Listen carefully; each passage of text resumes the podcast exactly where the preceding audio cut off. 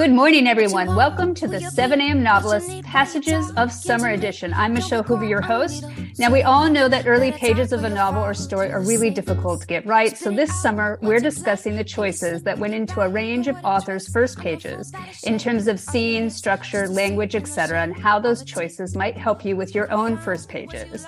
Today, we hear from Vivi Ganeshananthan, also known as Sugi, and she is going to share her first pages of her latest novel, Brotherless Night, which just came out in January. Good morning, Sugi.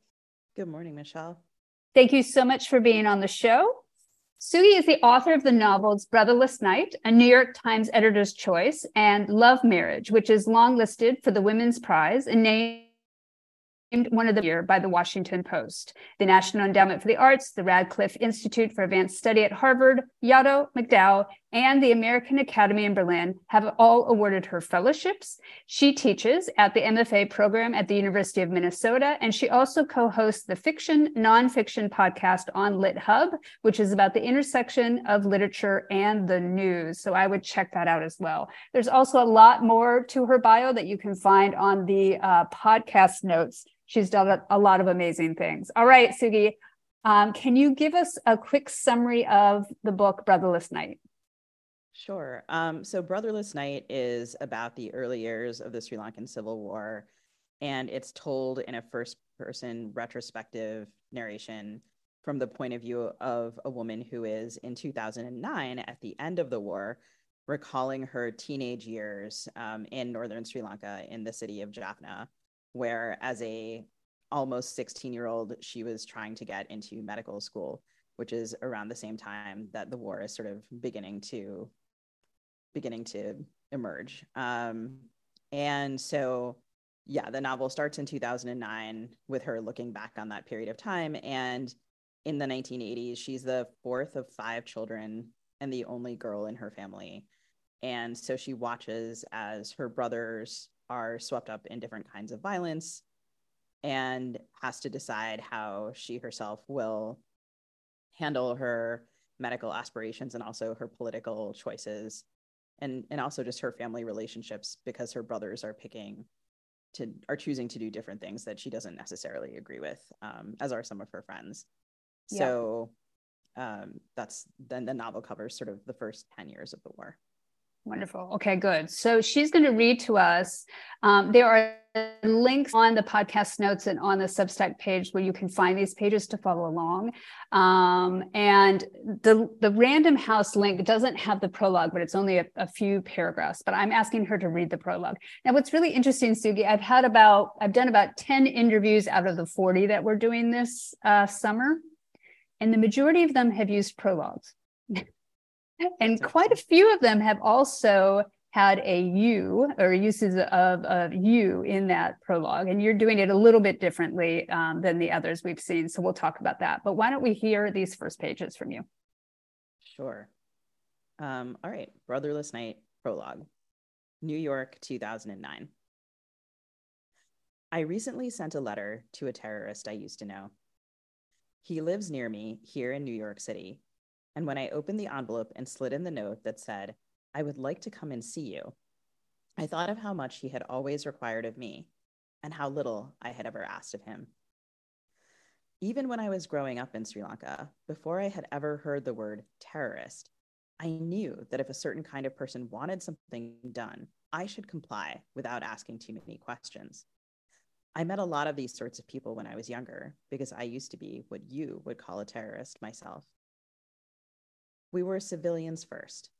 You must understand that word, terrorist, is too simple for the history we have lived. Too simple for me. Too simple even for this man. How could one word be enough? But I am going to say it anyway, because it is the language you know, and it will help you to understand who we were, what we were called, and who we have truly become. We begin with this word, but I promise that you will come to see that it cannot contain everything that has happened. Someday the story will begin with the word civilian, the word home. And while I am no longer the version of myself who met with terrorists every day, I also want you to understand that when I was that woman, when two terrorists encountered each other in my world, What they said first was simply hello, like any two people you might know or love. Chapter one The Boys with the Jaffna Eyes. Jaffna, 1981. I met the first terrorist I knew when he was deciding to become one. K and his family lived down the road from me and mine in one village of the Tamil town called Jaffna in Sri Lanka. The Jaffna Peninsula is the northernmost part of the country. Many people have died there, some killed by the Sri Lankan army in the state, some by the Indian peacekeeping force, and some by the Tamil separatists, whom you know as the terrorists. Many people, of course, have also lived. In early 1981, I was almost 16 years old. I already wanted to become a doctor like my grandfather, and I had recently begun attending my brother's school, where girls my age were accepted for advanced level studies. In those days, I thought mostly about the university entrance exams. K, too, dreamed of medical school. And this was what made us alike long before K chose the movement long before I treated patients in a New York City emergency room, long before we became so different. K had the upper hand from the first, not because he was one year older or a boy, but because I was his patient. Our meeting was both gruesome and fortunate for me. On the day that we met, I was boiling water for tea. I had to use a piece of cloth to hold the pot's metal handle, but that morning the cloth slipped, the handle slipped, and the pot slipped, pouring scalding water all over me. I screamed and screamed for my mother, Amma, my shrill voice carried out onto the road where K was passing. Letting his bicycle fall in the dirt at our gate, he ran inside. By the time he reached me in the kitchen at the back of the house, Amma had already found me. As bubbles rose and popped on my skin, I shut my eyes, but I could hear her sobbing and the sounds of pots and pans clattering to the floor. With every clang, heat flared around and inside me. Under my skin, another skin burned. I cried and called for Murugan, Pillaiyar, Shiva. Sashi, he said, and I opened my eyes to his face without recognizing it. Sit, he said, and pointed to a chair. When I kept screaming but did not move, he grabbed my hands, pushed me down into the chair, and peeled my blouse up, baring my scorched stomach. I heard Amma's ayo beside me as though she were speaking from a great distance. Snatching a bowl of eggs off the table, K began cracking them onto the wounds. I have to fetch water, Amma said. Clutching a pan, she tried to move past him. But he put his shoulders between her and the doorway. This will cool the burn, he said. She stood there uselessly. I stared at him, trying to focus on anything but the pain, and saw only his thumbs working in and out of the eggshells scraping the slime of the whites cleanly onto the swelling rawness. He did it very swiftly, as though he had had a lot of practice, as though every scrap of egg was precious. My skin was so hot that even now, when I remember those quick and clever hands and the slippery shock of relief, I cannot quite believe that the eggs did not just cook on my flesh. When the last one was cracked and steaming on my skin, K looked up at Amma, are there more? She did not respond, still stunned. More eggs, he said. She blinked, then nodded. Good, keep covering the burn. I'll go for the doctor. When K returned with the physician half an hour later, the older man looked over the makeshift dressing with approval. It should heal, he said. You may not even have a scar. My own mother used to crack eggs onto burns. This is not the kind of medicine they teach in school. Whose idea was it? K glanced at me without saying anything. I crackled inside still. I didn't know what to do, Amma said softly. His idea, I said. So I began as K's patient, though he ended as mine. Great. And so that last line, there's a lot of questions that you are stirring here for the reader, and that section ends with it um, too. We get this idea of her being K's patient, and then he ended with mine. That just drives us forward into the novel and keeps us asking those questions and wanting to know what's happened. Um, okay, you start in 2009. Now, did you always have this prologue in the book? I guess I did always have that prologue in the book. Yeah. Yeah. Did you have any problems with your editors about wanting to keep the prologue? I didn't actually. Fantastic. I'm not sure that it was. I'm not sure that it was always called a prologue. Um, right. But it was always there. Right. I'm, I'm not the best at writing in chapters, so sometimes I figure out where the chapters are later. Oh, okay. And that's interesting. What um what's your process in doing that? Like how do you then choose your chapter lengths? Um so I wrote a lot of this book out of order and had a lot of problems doing that for because I think I was attempting essentially to avoid the problems of cause and consequence. Um and then had a friend suggest that I should try writing it in order and then went back and and did that and that made it much clearer and that also made it very clear where the chapter breaks were because right.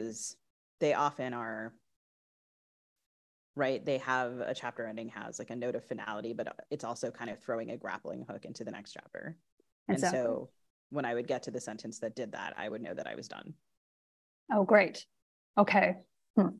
um, but then you also had to deal with the cause and consequence that you were trying to avoid i did so what happened there?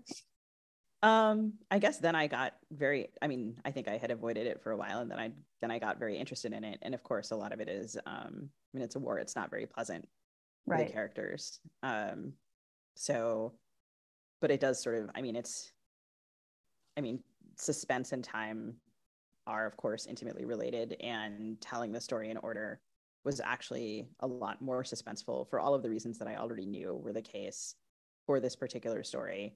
There's enough suspense in simply the question of what happens next. I don't actually need the reader to be doing a lot of work to put together the timeline themselves. Right. That wasn't going to be a kind of puzzle making that was satisfying for a reader. The reader was just going to be wondering if the characters were going to live. Yeah. Confusion is very different from curiosity. Yes. Yes. Um, and so you what about the choice in starting in 2009? Because okay, so the other authors that we've um, that I've talked to so far, we've had a lot of prologues, and a number of them have used these flash forwards, or they've at least used a prologue that takes place in a different um, time time period. Sometimes I, I just had uh, one that was a flashback that set up all the stakes, um, which is basically what you're doing, because so that we fill in the in between of what's happened between 2009 and the other date was uh, 1981. Why 2009? Because I think otherwise we might think, oh, this is contemporary. Sure. Um, the Sri Lankan Civil War ended in 2009, and okay. there is action later in the book that occurs in that time frame. So it's not just a flash forward, um, but also a setup for what's to come. And when I first wrote that page, it was well before 2009, and um, it was probably the spring of 2004 is likely when it was. Um, so you can actually see like like if you put that date line on it, it provides a lot of additional information for someone who might know the date right uh, and might understand its historical significance it also actually isn't required for the understanding it's only required that you know that it's considerably in the future so right. so the date actually came later and the page was sort of just a standalone page that was always mm-hmm. there mm-hmm.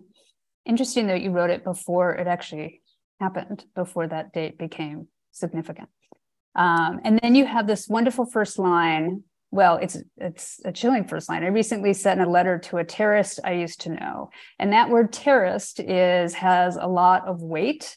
Um, and I like how you're trying to hold the reader off and redefine the word um, and keep the reader with you, with us. Um, you do re- have a use of a you here. Now, in some of the other authors that we've talked to, the you has been a very specific you to another character in the book, but you seem to be referring to the reader here um, and the reader's own biases or thoughts about the word terrorist or their own understanding of the history behind this. So, who do you tend intend to be that you? I think your analysis is correct. And so, when that page, when I wrote that page, the you was in there. The first line was actually slightly different, um, although I think in its tone, very similar. Mm-hmm. So, the you was a kind of generalized you. And I think when I first wrote it, I didn't know who the you was, and it seemed like a generalized you. And then I tried actually making it a specific character. And then that character seemed like a special guest star from a different novel. And so that character was brutally cut out. Um, she was a little bit Rosalind Russell-ish um, mm. from sort of like the, the reporter character from His Girl Friday. She was like very kind of snappy um, and she was a lot of fun but she was she just like was not for this book. Um, right. she just did not belong. So then it went back to being a more generalized you but it also shifts throughout the book.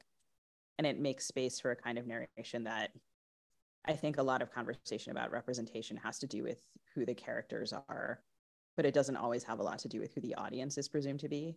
Um, yep and so the narration ended up kind of making space not only for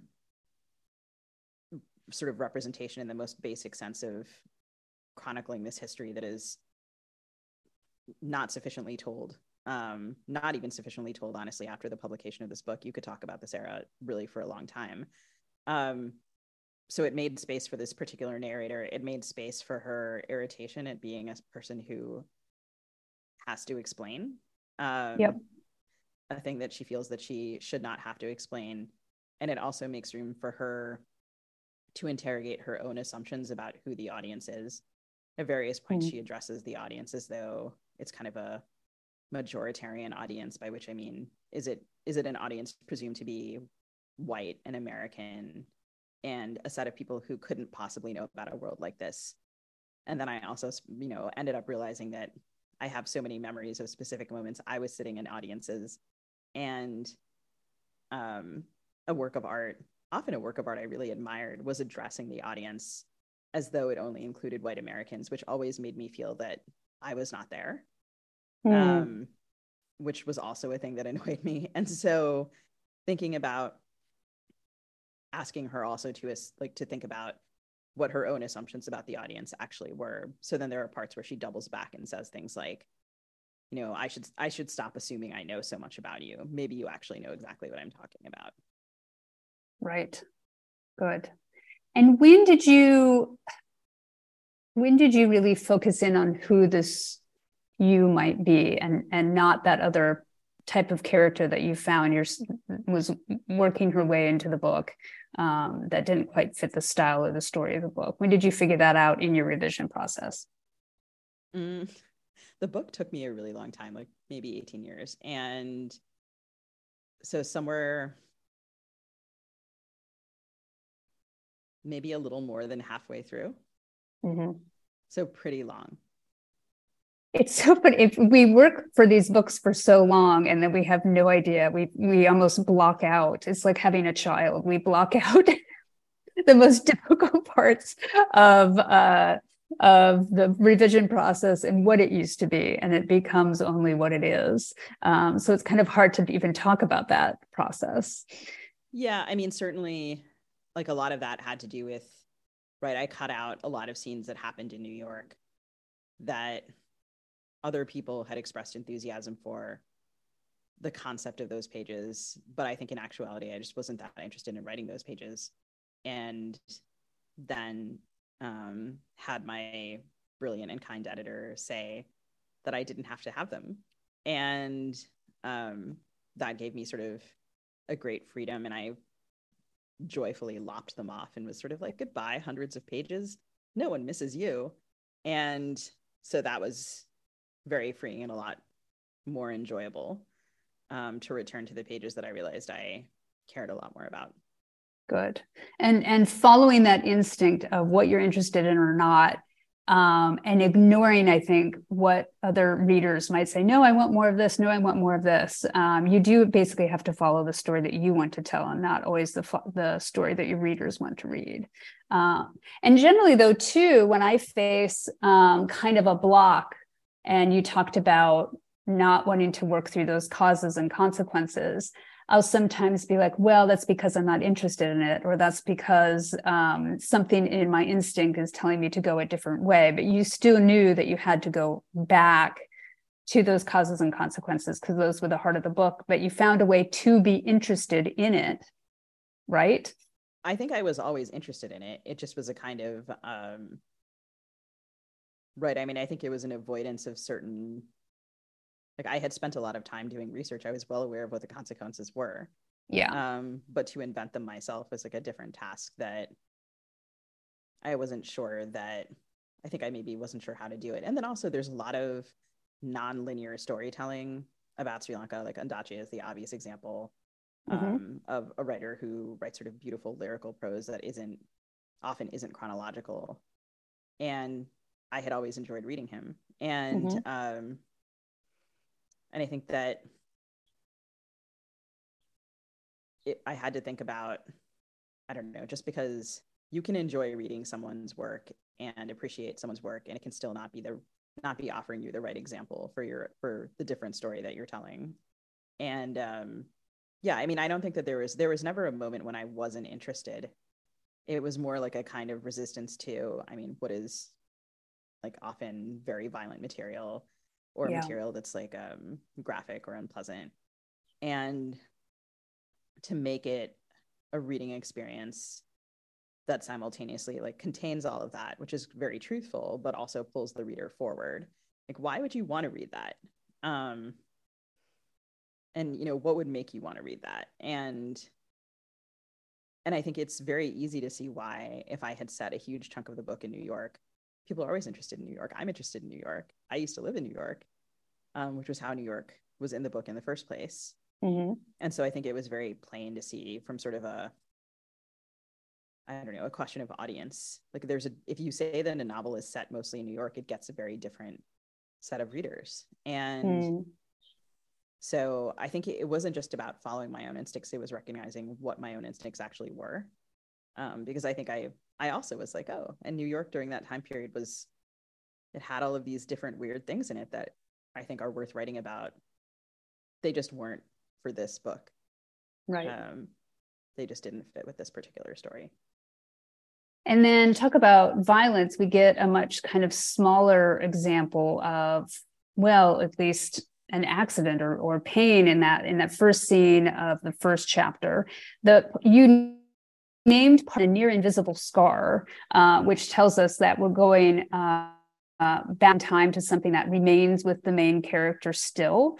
Um, it's near invisible, but it hasn't gone away altogether. So I really love the title of that first section. And then we go into Jaffna, 1981. Um, I do love how you're drumming the word terrorist throughout, um, making the reader um, deal with that word. And then we get the name K uh, for this character. Um, that you haven't named so far. You kind of de- delay naming this character. Um, and that that reminded me of Kafka and other writers of of his time period. Why did you choose just the name K? I think that um, for whatever reason, I had tried writing that character with a name, and that for whatever reason didn't work.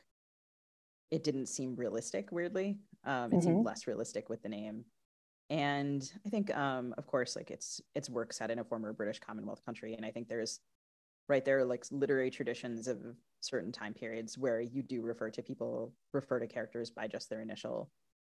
So it was a way of kind of um, making him very specifically himself, and also resisting perhaps a reader's urge to call him the same things that other characters are being called or to try and align him to a historical figure or whatever. He was always that was the only way that I could move forward with the story was by strangely not naming him, yeah. which also gave me the question of then why would she not name him, which eventually is a question that's that's um, that she addresses directly, and um, and also right this word terrorist is used um, which you asked about. And i was writing the first page very much in the shadow of 9-11 but i also come from this community where the word terrorist was lobbed at my community for a long time before 9-11 and to kind of watch other people pick up that language and widen its range and use it for all sorts of terrible things um, I mean, I had spent a long time thinking about that language and what it did and then had someone say to me during the course of writing this book that you know what did it mean to, essentially to talk about terrorism without talking about state terror and found that right. to be a powerful statement um, not to say that we shouldn't hold people accountable for violent acts but that states are i mean i think it's not hard to look around the world and find perpetrators of state terror so to kind of ask people ask that you the you that is being addressed like you know i see that you're using the, this language and i promise that one of the projects of this book is going to make you think about why. Good good. And then you have the scene where she has this terrible burn and K helps her. Um, did that scene come to you um, initially when you were working on in the 18 years ago when you think about when you started the book um, or did you have to search for that scene that scene existed from very early on uh, it wasn't always the first i guess it was the first thing in the book and then mm. it hmm. was moved later and then it was moved earlier and then it was moved later and then it moved back to the beginning so it um yeah it moved it moved around a few times, but in in terms of its actual sentences, it's pretty intact actually. Um, and like the actions of that scene, the players in it are roughly like the same as they originally were. Right. And why did you want that particular scene with its particular content? So you talk about the the particular players that are there. We've got K, we've got the the narrator, and we've got the mother. Um, but that kind of form of a, a somewhat quieter form of violence, opening the book up, um, but one that takes place on the domestic sphere, um, and that is simply an accident. Why did you feel like you really wanted that to be in those opening pages? Because it sounds like you kept moving it later but that kept tugging at you to move it back to the beginning again. Yeah i mean i guess chronologically maybe this could have happened later but it is the moment that these two characters meet and that turns out to be very significant. So it didn't seem like something i mean that's actually interesting it maybe would be like a really interesting maybe it would be interesting if they had met first and then this happened um that would lend a different kind of tension to the scene. But right. I mean, they have met before because he's her brother's friend, but to this point, he has sort of belonged to her brothers and he hasn't had any particular connection to her. And then there's this moment of kind of medical need.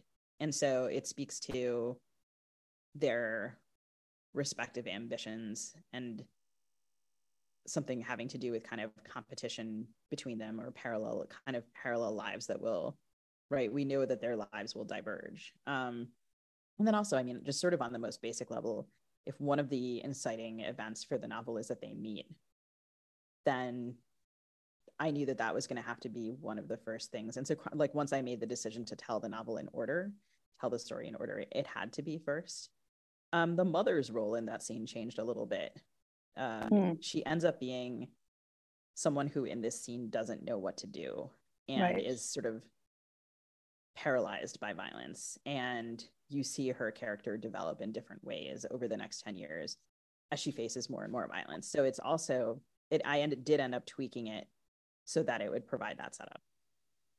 Great, great. And then we have this uh, perfect, again, launch into the rest of the books. So I began as K's patient, though he ended as mine.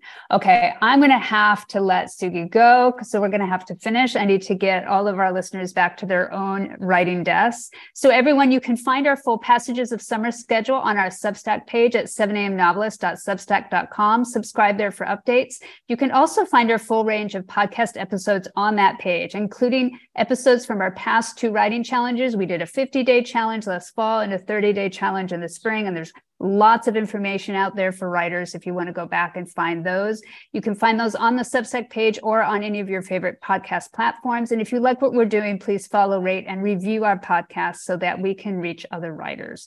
Okay, Sugi, one last question. What advice would you give to authors about their own first pages? That's a great question. Um, I think that I mean, I teach in an MFA program and I myself sat in many workshops, and I think workshop is really important.